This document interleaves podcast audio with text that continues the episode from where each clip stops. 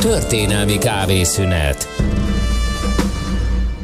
Hölgyeim és uraim, minek után ma kedv van reggeltől estig ráadásul egész országban, így aztán ahogy önök is megszokhatták, már is kapcsolom kiváló kollégámat Antalfi Pétert, hiszen épít az ideje egy jó kis történelmi kávészünetnek. Szervusz Péter!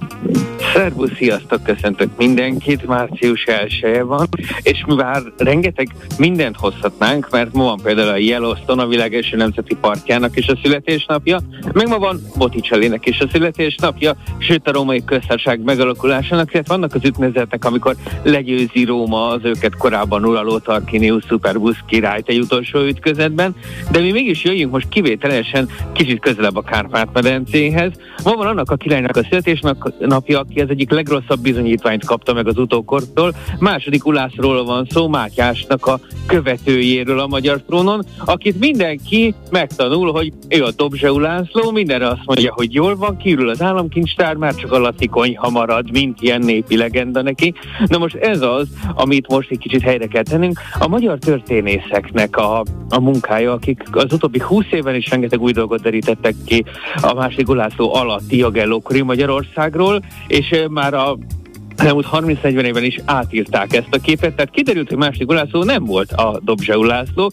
Például, amikor egyszer megsértette valaki, például Újlaki Lőrinc az egyik neves úr, akkor gyakorlatilag képes volt ellen akár hadat is viselni, a végén az életért könyörgött Újlaki Lőrinc, ugyanis ökörnek nevezte korábban a királyt, erre a király viccesen azt tudta mondani, hogy ugye ez nem szerencsés szidni az uralkodót egy középkori világban, hogy az ökörnek is van szarva. Tehát egy alapvetően egy jó diplomata, akinek még humorra is van, és még kegyelmet is tud adni. Amiért őt mondjuk úgy rossz bizonyítványjal engedte el, a, vagy rossz bizonyítványt adott neki az utókor, az elsősorban a török kor miatt van. A Jagelló kort gyakorlatilag, mint kiderült, elsősorban a Mohácsi csata és az utána következő teljesen új korszak miatt szídjuk folyamatosan, ami érdekes, ami kiderült, hogy az államkincstár stabil. Tehát annak ellenére, hogy megígér úgymond mindent, hogy nem szedi be évente többször a hadiadót, mint Mátyás.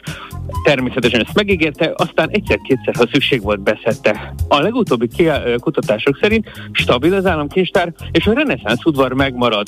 Hogy konkrét példákat is tudjunk mondani, a kutatók ki tudták mutatni, hogy bizonyos drága Korvina kódexeknek a festése Mátyás halála után folytatásként Ulászló alatt készül el.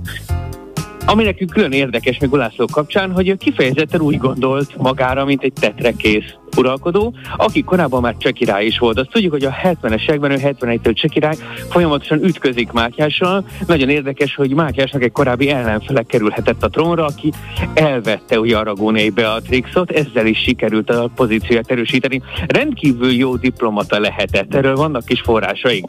Tehát még Mátyás mondjuk a csehországi területen képes ellene harcolni, és nem képes országba kiszorítani őt második László, gyakorlatilag ebből a háborús helyzetből úgy jön ki 1490-re, hogy képes meggyőzni a magyar nemesek és főurak jó részét, hogy őt támogassák, miközben vele együtt öt jelölt is lenne a trónra. Bakóc Tamás Esztergomérsek pedig úgy köti össze a Frigyet Aragonai beatrix hogy tudatosan hibát vét, tehát 1500-ban föl is lehet bontani. Ami nekünk érdekes tehát, hogy egy rendkívül tudatosan, néha a rituáléba belenyúló politikai ügyekben nagyon-nagyon képben lévő uralkodóról van szó, aktív nemzetközi kapcsolat kapcsolatokkal. Ne is, ne felejtsük egy, hogy olyan uralkodóháznak a tagja, amely ott van Lengyelországban, ott van Csehországban, és gyakorlatilag ez az uralkodóház, ami ez a Lengyel-Litván Uniót is létrehozta, még Nagy Lajosnak a kisebbik lányával, ugye a Jagelló dinasztiának az igazi felfutása az a szintén magyarokhoz kötődik. Amit tehát Dobzsa Ulászló helyett el kell képzelnünk, az egy virágzó reneszánsz udvari Magyarország, természetesen fekete sereg nélkül, de ez nem jelenti azt, hogy ne lenne sereg Magyarországon.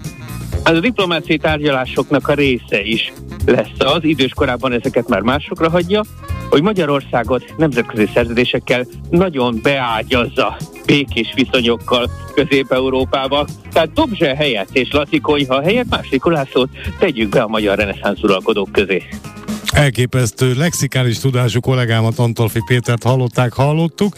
Ez volt a történelmi kávészünet. Kíváncsi már, hogy jövő héten mivel készülsz majd. Péter, maximális tiszteletem. Köszönöm, köszönjük. Szerbusz, sziasztok!